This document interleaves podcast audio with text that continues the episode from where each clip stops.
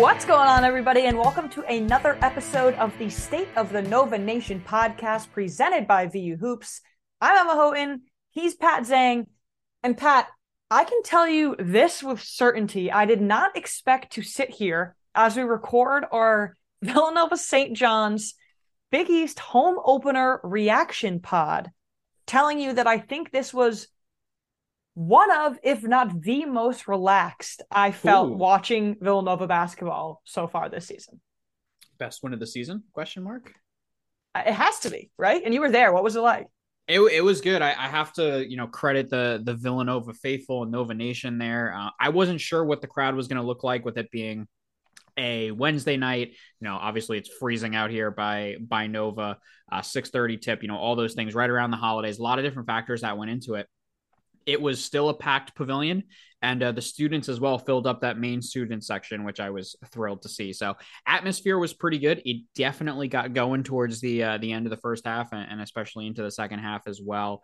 Always great to be in the pavilion, and um, you know, I, I thought it was a good crowd, and this was a really, really important win. I would say, you know, most important win of the season or best win of the season. Oklahoma, if you look at the the KenPom rankings, are is higher than St. John's, and that was, of course, incredibly important for this team to get back on track and start on this new direction. But to start Big East play with a win, and to start Big East play with a win in the fashion that they did it, whew, what what a really important and impressive win for Kyle Neptune's bunch.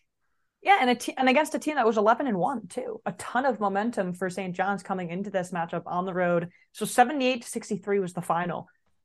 I there just so many things went into this game. I'm so excited to talk about it and I'm so glad that the scheduling lined up so that we could record this immediately because I think a lot of people are going to take a lot of things from this game. My one hope is that St. John's doesn't turn into the DePaul of a few seasons ago when I think they also started 11 and 0 if I'm not mistaken I think you might be right. and then completely combusted down the stretch. St. John's is obviously much more talented than that DePaul team was a few years ago, but definitely not a uh, an inspiring performance from the Johnnies. On the flip side, though, the most confident I felt about this Villanova team coming off again this dominant win. They beat they beat um Boston College up pretty good, but against a really strong caliber of opponent like St. John's, this is the most confident I felt about Nova. Exactly. The BC game was was important. It was solid. That they, played well. The freshmen really carried it, but that BC team is terrible.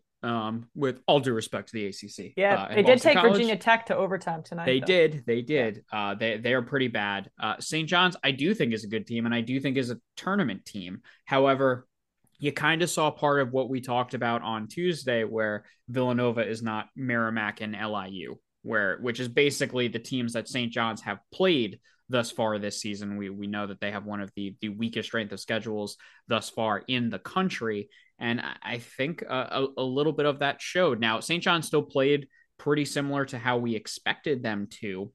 Just Villanova did a wonderful job at a really locking things down from uh, three quarters of the way through the first half through the end of that game. Yeah, if we could just wipe the first 10 minutes of this game out of memory, I think that would benefit everybody. It was 24 14 St. John's after the first quarter, the first 10 minutes of play. But if you look at that box from there on out, I think you feel pretty damn good about the the way that Villanova adjusted. I think actually our preview is pretty perfect to what actually transpired in this game, Hmm. besides the fact that I thought Villanova would lose. But moving on, I said they would win, by the way. you did call it, and we did a we did a little pick 'em with all of the Villanova content creators out there, like the guys from Full Forty and the Attitude Podcast, and Chris from Tip Time and Tommy from VU Hoops. I was the only person who thought that Villanova was going to lose this game, so wow. not really? great. But I'm happy being wrong in this case because Villanova showed a lot of promise. I think a lot of national folks or even just Big East Conference people leave this game thinking, oh, Villanova might be back. And I'm kind of leaning into that, riding the five game win streak now. I, I feel very good coming out of that game. Now, of course, there there are many difficult games to come up. Probably none more so difficult than the one next Wednesday uh, in Storrs, though Georgetown most certainly gave those Huskies a run for their money uh, earlier in the week here. For St. John's, I, I think you're right. They did play pretty similarly to to what we thought they would. The only thing I would say is they shot more threes than mm-hmm. I had predicted they would. They'd had 25 shot attempts. They only made six of them, which is 24% there. So I do think Anderson, in a way, schemed that he was comfortable taking a decent amount of threes. But to kind of the point that we had talked to earlier, I'm okay if St. John's takes a ton of threes. They're the second worst three point shooting team in the conference, and they shot under their percentage. I believe they're at 31% for the season. They shot 24% on the night. Now, in the first half, at one point, I believe they were at like 50%, which was not ideal. But after that, things a started to even out a little bit for the Johnnies from beyond the arc, and David Jones kept shooting threes, which called out as a key on Tuesday. That was something Villanova wanted to have happen, and it did have happen. Uh, as well as I thought Villanova's perimeter defense did get a little bit better, led by Brandon Slater, who we will talk more about on this show. But I firmly believe Brandon Slater was the best player on the floor tonight. Wow. Over Dixon, who had 18 points. I like that thought. Yeah. yeah, frankly, Villanova just was the better team in the final 30 minutes of this game. The talent showed out. I think opposing teams taking more three point shots than normal is something that we can come to expect a little a little bit just because Villanova's three point defense has been so poor mm. so far up to this season. But to that defense's credit, law of like back to the regression, St. John's started short, shooting poorly again. And Villanova's man to man defense was good on Wednesday night. It really was. They were able to limit a St. John's offense that was averaging 80 points coming into this game to 63. And that was actually more than I thought based on shooting 24% from three and 36% from the floor and 50% from the free throw line. They only had six attempts. So just a truly an abysmal offensive night for St. John's. And I think Villanova's defense can learn a lot from this performance. Yeah, the, the low 60s number there, St. John's at 63, has kind of been Villanova's number defensively yeah. since Cam Whitmore came back, where teams are averaging right around there. So I, I think that's very, very important as we get into the teeth of conference play to see defensively things start to improve. It was not great early on. St. John's got a lot of good looks, which is a part of why they were able to go out to that nice lead uh, through the first 10 minutes of the game. But things really did clamp down. And I don't think Villanova made too many adjustments. It just defended better uh, in, that really second portion of the first half. And of course down the stretch there i i do bring up brandon slater. Uh, i know he had zero steals. If you're just looking at the box score he was everywhere on defense. He had his hand in passing lanes. He made things really difficult for the the st john's guards as well as jones to be able to get some good looks there. I, I was super impressed with him. And then hello jordan longino welcome mm. back to the main line because yes, offensively, this was the best we've seen Longino in probably a month, maybe more. Uh, but defensively, again, everywhere on the floor, show that athleticism, show that anticipation, moved his feet really, really well, did not get into foul trouble, which can sometimes be a problem with him. That's not even talking about the offensive side of the game. So I loved what I saw out of Slater and Longino, and I thought those two really led the charge here for Villanova defensively.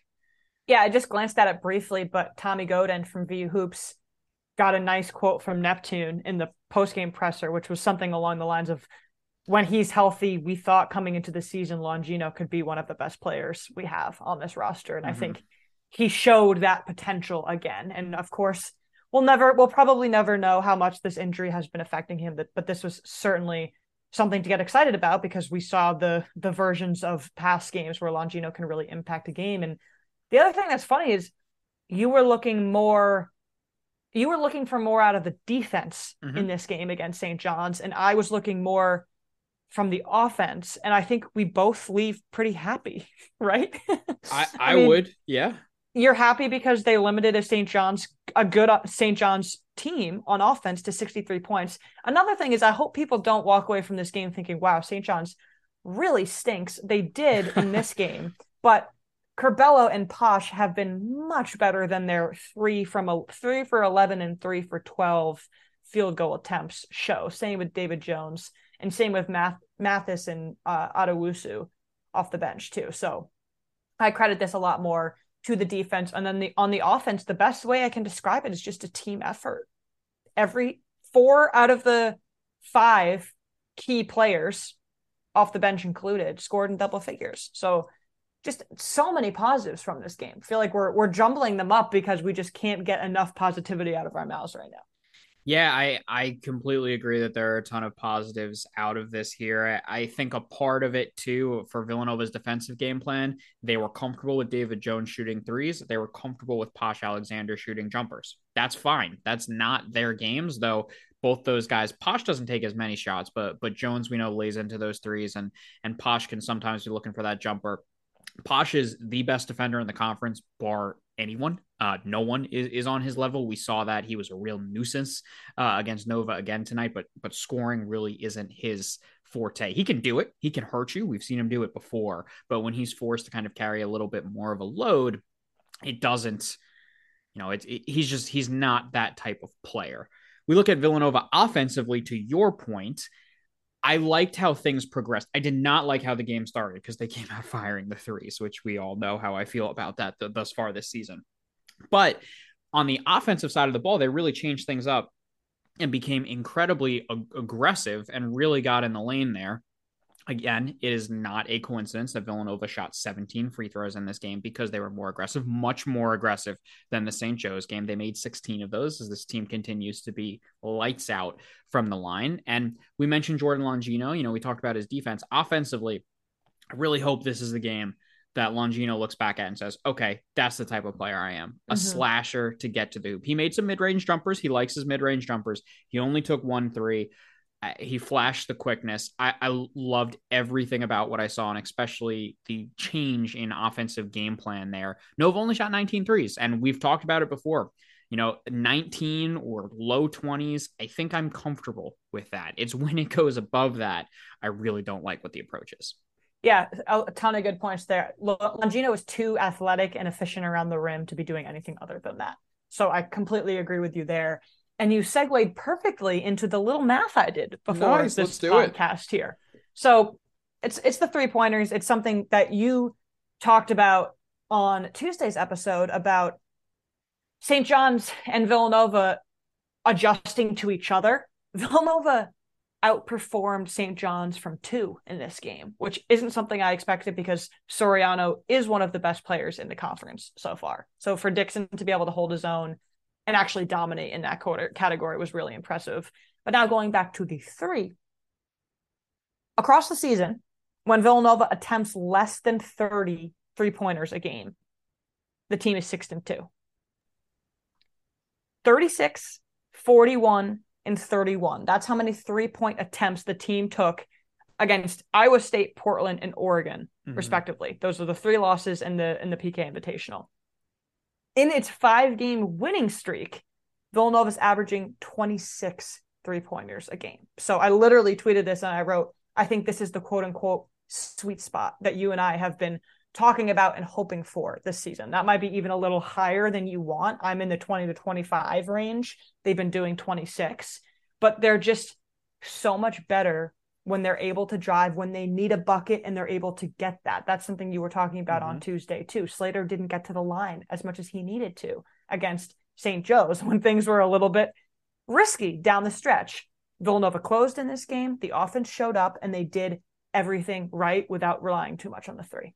So you're saying we might be onto something with this whole three point so. thing we've been talking about this year? And it helps when you shoot almost 50% from the floor. But I it think does. it's putting all the pieces together and winning in different ways. And winning in different ways is definitely something this team has grown good at over the last few games. You, you talk about winning in different ways too. I, I thought I saw a ghost out there on the floor.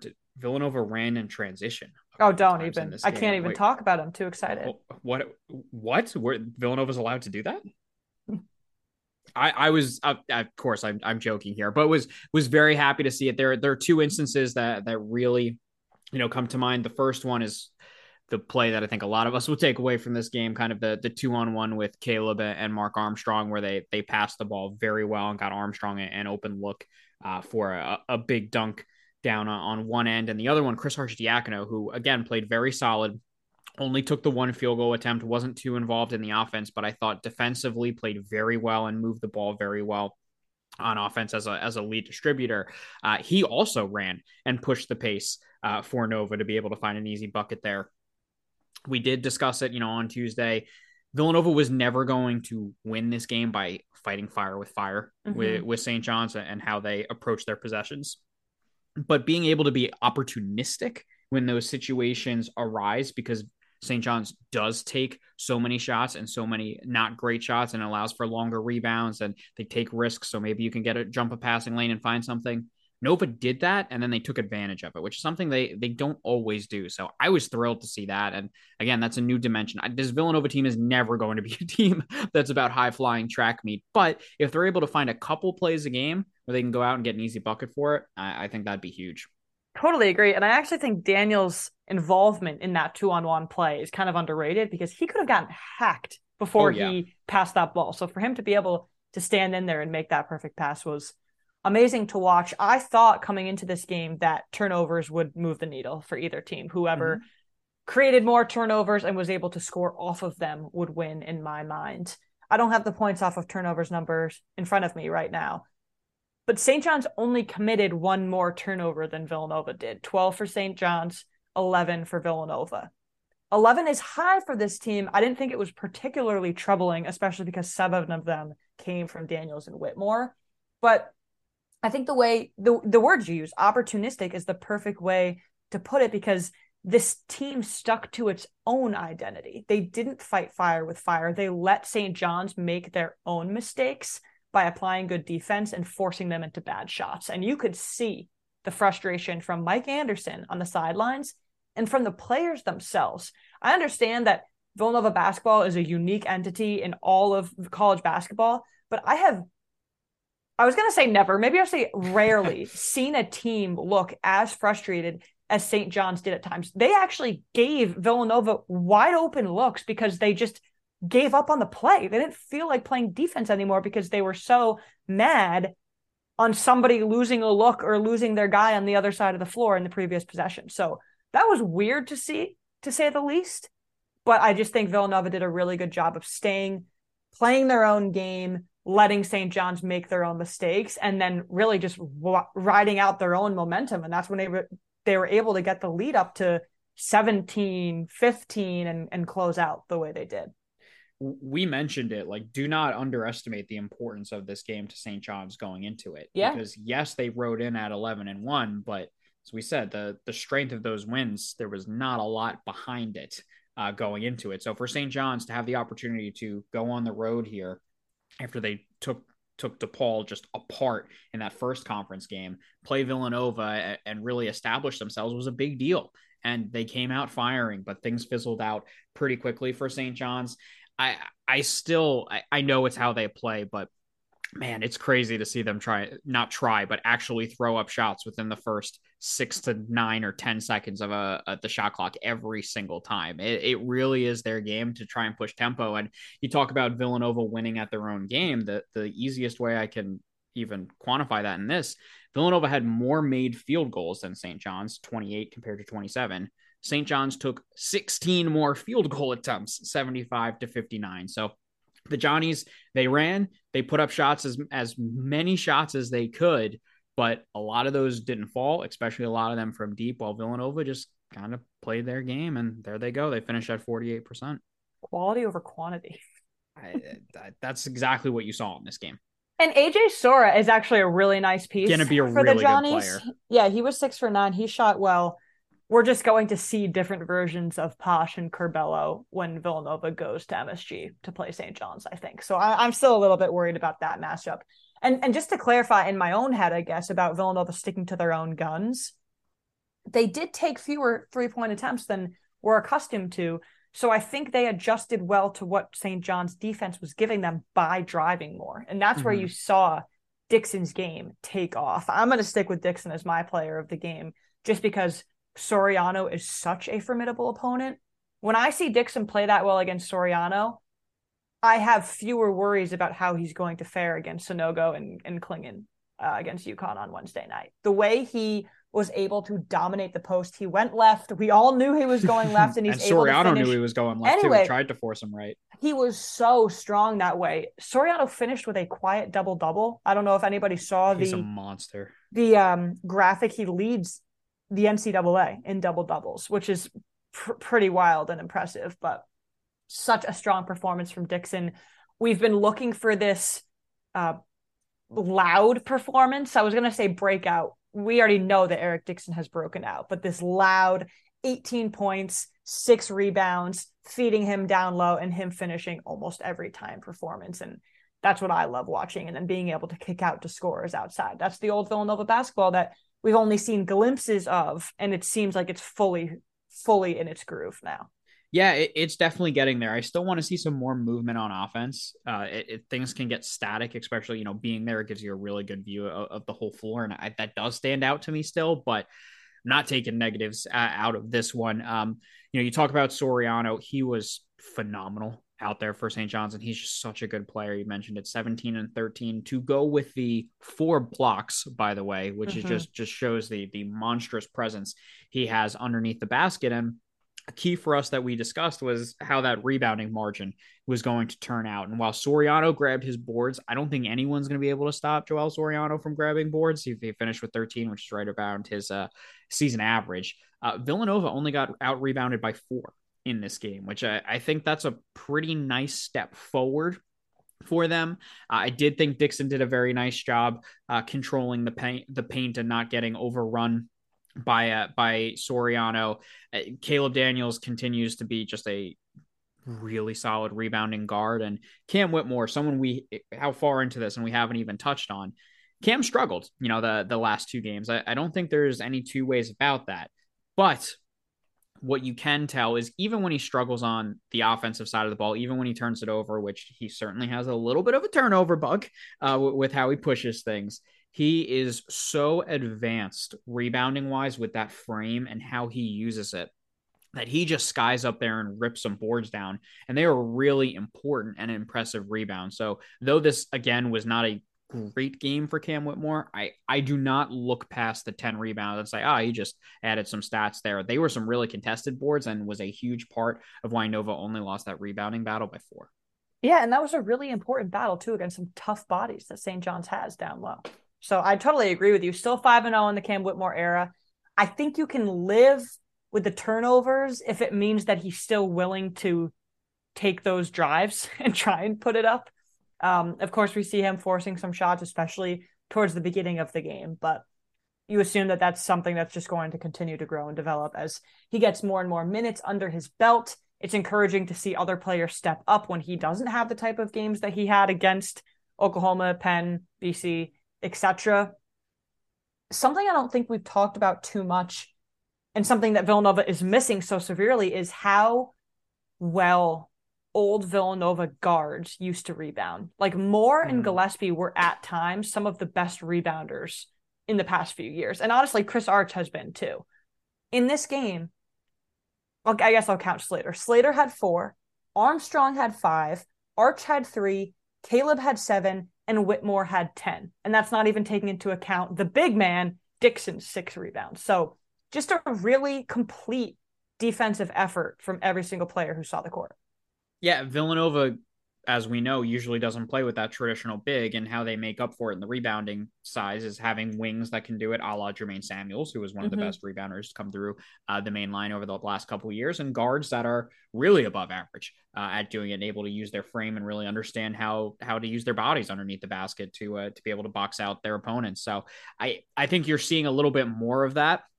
Arch is a pretty solid rebounder um, for for a point guard. We know Caleb Daniels can be a monster in there. I'm interested to see how Mark Armstrong kind of develops because his body at first doesn't look like the type that can really, you know, mash underneath the hoop, but we know he's such a freak athletically, and we saw it again today. Where I don't put it past him of Armstrong turning into one of the better rebounding guards as he continues his development.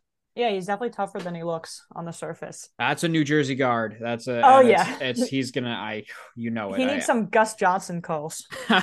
He'll get him. The he Jersey will. guy. Um, so I'm pumped. I'm gonna repeat this just for dramatic effect. The way Dixon played against Soriano makes me confident, and actually the the way Villanova played, that Villanova can compete if not play better than UConn on Wednesday night. How do you feel about that? Okay. Uh, I know. I, I, listen. Going into that game, eh, Eric Dixon, I have all the faith in is going to be very solid. It is everything else that goes into it because UConn, as great as Sanogo is and Clingan is most certainly making an impact, they get contributions up and down that um that roster, and uh, they are so impressive. Um, I yeah, I, I can't say I feel great going into Wednesday at Storrs, just understanding how brutal of a game is. I actually think Georgetown making it a close call is worse for Villanova because it was a bit of a wake up call that, you know, UConn just played one of the worst teams, you know, a team that hasn't won a Big East game in what, 22 tries, I think now um, is the losing streak. And they were down for, for a good portion of that game. So I do not think the Huskies are going to be overlooking it.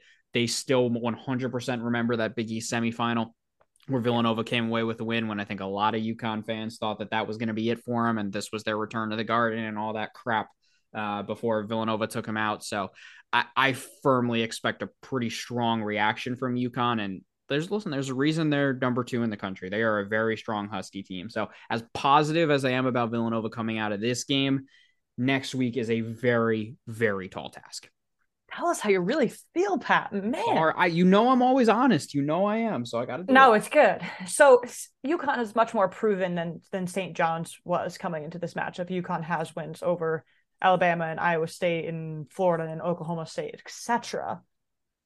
But I was surprised by how good Villanova looked besides the first 10 minutes of this game. Mm-hmm. And that makes me much more optimistic about how this team can fare against UConn. Like you said, they have a lot more depth. They are a lot more complete in terms of production from every single guy that they seem pretty, to have on that roster. Even though we thought it would be pretty depleted after the loss of a bunch of really solid players from last year. So it'll be interesting. Another like totally different game plan, totally different coaching styles, different stars. I'm, I'm super excited to see, but I just feel really, really good about the steps this team is making, how they're able to win without Cam playing as well as we know he can play, and just different guys stepping up when they needed to. Imagine if we can get this type of effort from Longino every single time. Mm-hmm. Imagine if Armstrong continues to make leaps and he's shooting efficiency gets even higher. There's just so much untapped potential here. Plus, I think the show would be sky high next week if Villanova finds a way to, oh to go to Storrs and and, yeah. win that game. I just think it's a, a very very tall task uh, for them to to be able to do so. But hey, as you said, there there we had the episode trending upwards, and after this game, I I think it's impossible to say that they're not. Uh, think things are getting better, things are developing. They look tighter on defense. They're figuring things out on offense. Uh, Caleb Daniels avoided an injury scare, we think at least, yeah. where, where he checked back into the game and and finished out the game as well. So it's now a week in between games um, here to to get ready for UConn. And it's uh listen we're in big east play. It's here. Another really strong performance from slater too. 19 i believe it was against st joe's and then 16 tonight against st john so that's huge. And then i don't know if you saw something differently so this is actually really helpful that you were there i thought daniels rolled his ankle and raft mentioned his hamstring so what did you think it was when you saw it so it happened on the other side of the floor for me. So all I saw was Caleb Daniels basically go down in what looked like non contact, which, mm-hmm. of course, I think all Villanovans are scarred from Justin Moore just, you know, what, nine months ago or so. So I was very, very nervous um, when it happened. But then seeing Caleb kind of walk around on the bench, he went straight to the bike rather than having that leg get elevated, which made you feel a little better that, okay, maybe it's not incredibly serious that they're immediately sending him out for tests. He was in the huddles uh, during TV timeouts, just stretching it and flexing it a little bit. And then, of course, he came and checked back in. So when it first happened, uh, I'll be honest with you, I was absolutely terrified. Right. Uh, but w- with how things progress, and of course, him, you know, checking in and clocking some more minutes, I, I think you feel good about avoiding uh, the worst. Yeah, how can you not be terrified when you see that? It looked like some sort of hyperextension, rolling, pulling muscle type of thing. So hopefully that turns out to be a non-entity and him clocking back in is is enough reassurance that we need. I, I totally agree. So yeah, just I, I, I really didn't think this episode would be as positive as it was. So I'm so no, excited. We're feeling good. We're feeling yeah. that's a, that is a big win, Nova Nation. You should feel good here listening to this on December 22nd. That is the obviously the first Big East game of the season for Villanova. We know there have been struggles early in the season. They had a good team come in in St. John's and they whipped them in, in, the second half. They they really did. So, no, feel good about this going into the holidays. Yeah, it's a huge statement win to start conference play. in a really tough start to conference play too, because next two are not any easier. Yeah, it will not get any easier. So just a really good way to start conference and get the buzz back about the cats. Feels get good. the people talking about the cats again. Feels really good. That that was a big win. Uh, as you said, it's all all good energy here uh, going into uh, this weekend.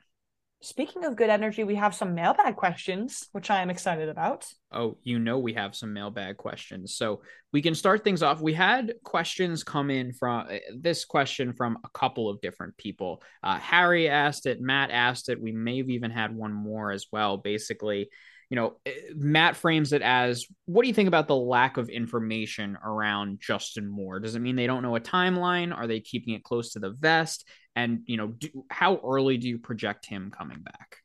You can take this one first because I was going to mention what you said to me before we were we, we started here. Yeah, certainly. So for the lack of information for Justin Moore, I actually think that's pretty on brand um, for for what we normally hear from Villanova. So it doesn't concern me that we're not hearing much uh, about it there. I actually think it's a bit of both that there is not a firm timeline for when he comes back. They are going to try and play this thing slow and be careful with it.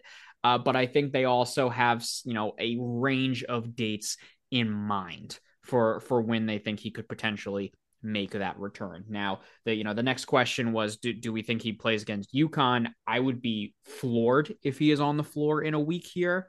I still think your best case scenario is mid January, but February is is likely as well, or possible. I don't want to call anything likely here.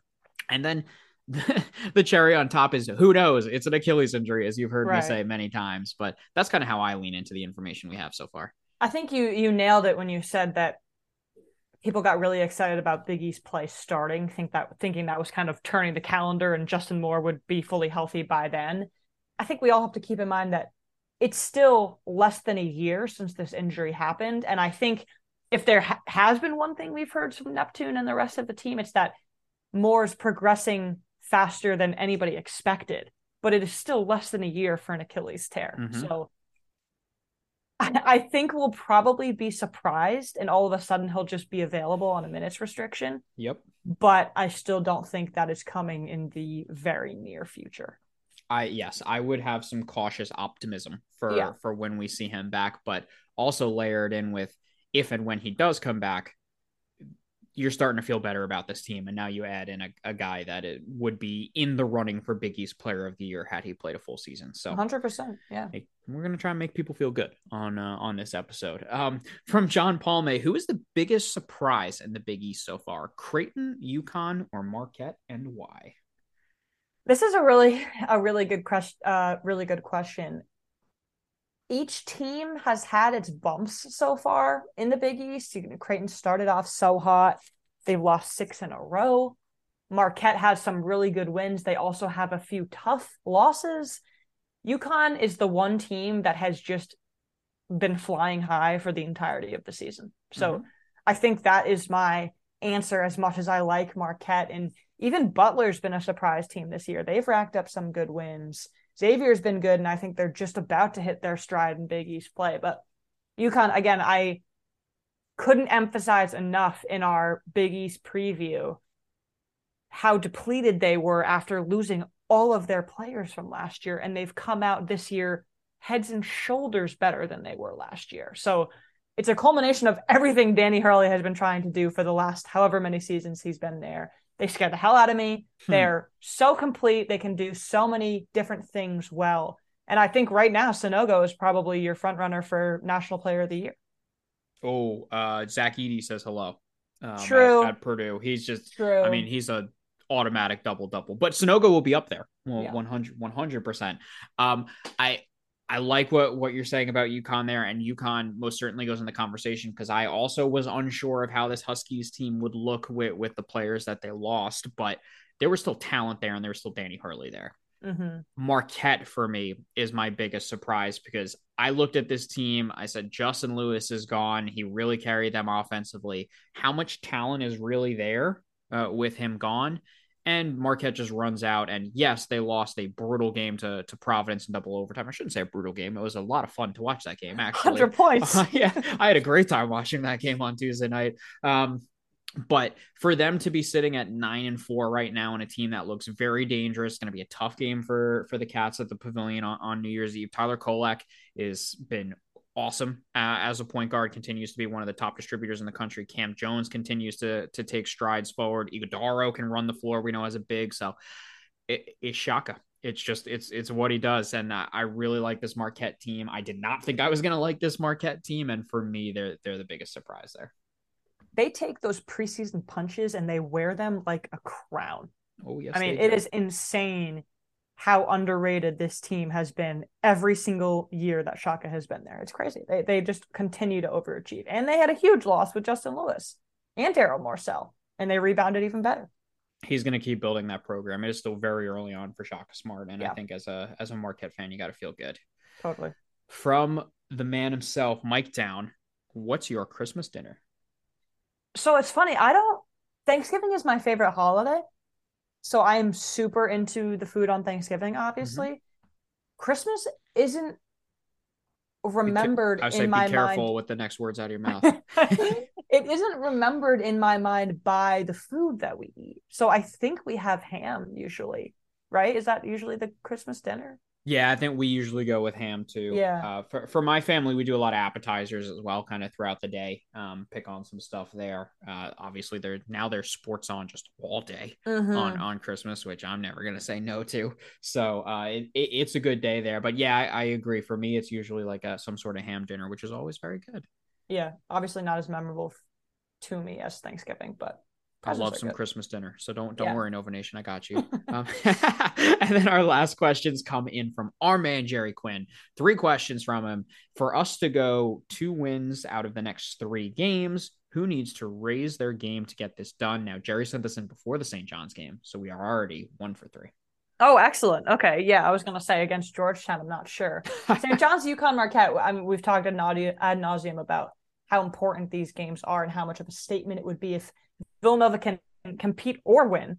Um, I'm actually going to go with Caleb Daniels here because I think it's been clear that Eric Dixon continues to elevate his game every single night. Caleb Daniels, though, if he can put up a 20 plus point performance, I think this bring this that brings this team to the next level. He has consistently been putting up 13, 15, 17s. But when he really gets going, and I do think Marquette and UConn will probably come down to one possession games. If he can step up and make that shot and have a generally good shooting night, that just makes this team so much more dangerous. Wow, you really feel good about that UConn game. I say hats off to you um, mm. for for next week there. Uh, I, I like Caleb, and yes, very important to cut down on the turnovers too. I know he had four tonight. Uh, for me, you keep giving me this version of Brandon Slater. Yeah. That we got against St. Joe's and against St. John's here. And I'm feeling very, very good about what this team can do on, on both sides of the ball with him being able to stretch the floor with threes, get in the lane, get to the free throw line, which he is a ace now from from the foul line. The guy barely misses at this point, and we know how much of a disruptor he can be on defense. I like that. I'm and cautiously optimistic about his offensive progression yeah, I wouldn't jump all in on it because we yeah. know that he can disappear at uh, for periods. Um, but we also know that it's in there, which I think is what can also make it so frustrating. Yeah, and like, he's healthy. Yeah. All all signs point to him being fully healthy, and that was his biggest issue last year when he got really hot and then he fell off. So hopefully he just continues to build on that. What is the number of games projected before Maddy Siegrist becomes the leading point scorer for Villanova basketball? So this is great and something we should be discussing more actually. Maddy Siegrist is on the way to becoming the all-time Villanova women's basketball points leader. She is currently at 2,148 points Crazy. in her three and a half year career. And uh, she'll probably take her fifth year, you think? It's very possible. I wonder what the WNBA draft looks like, or if that's something that's interesting to her. I think she w- would get drafted. I hope she does. That would be freaking awesome. But what is the uh the all time points? You said somewhere around twenty four hundred. It is twenty four hundred and eight by Shelly Pennefather. I was just gonna say Shelly, who is a nun now. Yes. If anybody hasn't heard this story, Google it because it is awesome. Shelly Pennefather. I mean, at, at the rate that she is going at, she averages almost twenty three. Or no, I'm sorry, twenty three in her career, twenty eight in her senior year. You'd think it'd be what like less next than 10 game. more games. Yeah, probably next game. She'll just she'll just score 300. What a stud. no, Maddy, I, we've said it before, but if you have not gone to see this Villanova women's team, first off, you should go to support the Cats anyway. But second off, just to see Maddy Siegrist play basketball for Villanova is a real treat. Like she she goes down as one of the most legendary basketball players this school has ever had, men's or women's. I, I mm-hmm. do not mm-hmm. care which one, because to to the point here as well, she is not only on pace to break the the women's record, but she would also break the men's record because Kerry Kittles has 2,200 points. So, and she's almost there already. Kittle's at 22 for three. Uh, and Scottie Reynolds has two two two two. I probably said too many twos there, but 2,222 points. So she's right around those two Nova men's legends um, as well. She's going to do it. She's going to do it probably sooner rather than later.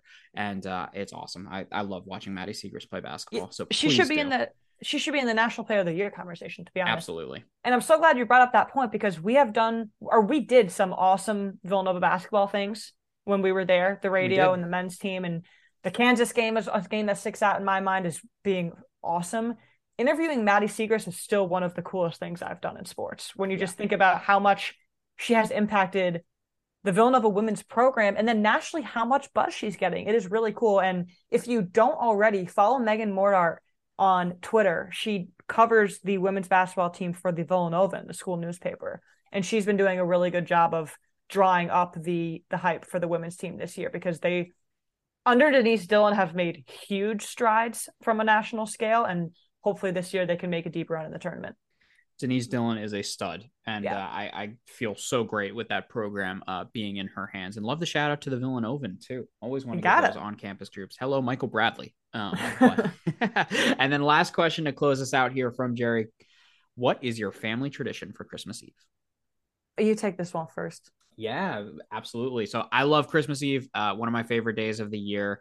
It, what we really do um, is we we go we have a nice Italian dinner at some point. Uh, us uh, German and Irish uh, family as mine is, we have an Italian dinner. It's very naturally. very yeah, yeah, naturally very very good. Uh, we always go to mass, um, and then honestly, it usually turns into a movie night for us. Um, hmm. Elf is required watching on Christmas Eve for us. I can't tell you how many years in a row we have watched Elf together. Uh, Christmas Story usually finds a way in there. Um, and then I absolutely love It's a Wonderful Life um, and, and always try to make sure that, that I can pop that one too. So uh, some good food and uh, some great movies to uh, to lead us into Christmas Day as usual. Love that. Ours is we open we all get to open one present, just one, and my mom okay. usually picks it out if she can remember what's in different things. but we all open one, and then we all just wish we could open the rest of them. But we we got we get one and then we save the rest for the morning. And we usually go to bed pretty pretty early, the whole group of us, because we just want it to be morning so badly. I I get it. I mean, who doesn't? It's Christmas morning. Yeah. But it's coming up quickly. I mean, the next time we record, you know, cats out of the bag, we we will not be recording on Christmas. Uh so we will be off that Tuesday. The next time we speak to you will be after Christmas. So hopefully everybody has a safe and healthy holiday gets some nice time off, gets to watch Villanova basketball next week. We're in a really good stretch. A lot of good sports too. NFL's heating up. Oh, I'm so excited. Yeah, it, it's a really good time of year. Um, so I we are we're pumped that Villanova came away with the win here against St. John's, and uh, should be a really good week leading into the next one against UConn. Maybe our happiest podcast ever, Pat. Yeah, this was a good one. Came away there. feeling pretty good yeah, yeah. So we we are in a good mood. But all right, that'll do it for us here on the State of the Nova Nation, presented by VU Hoops. Be sure to check out vuhoops.com for plenty of content all season long. Follow us on Twitter at SONN Pod. Subscribe to the show on iTunes and follow us on Spotify everybody, no matter what you celebrate, Merry Christmas, Happy Hanukkah, Happy Kwanzaa. Hope you have a phenomenal holiday season. As Emma said, we will be back at it later next week after the UConn game and Nova Nation. That's a wrap.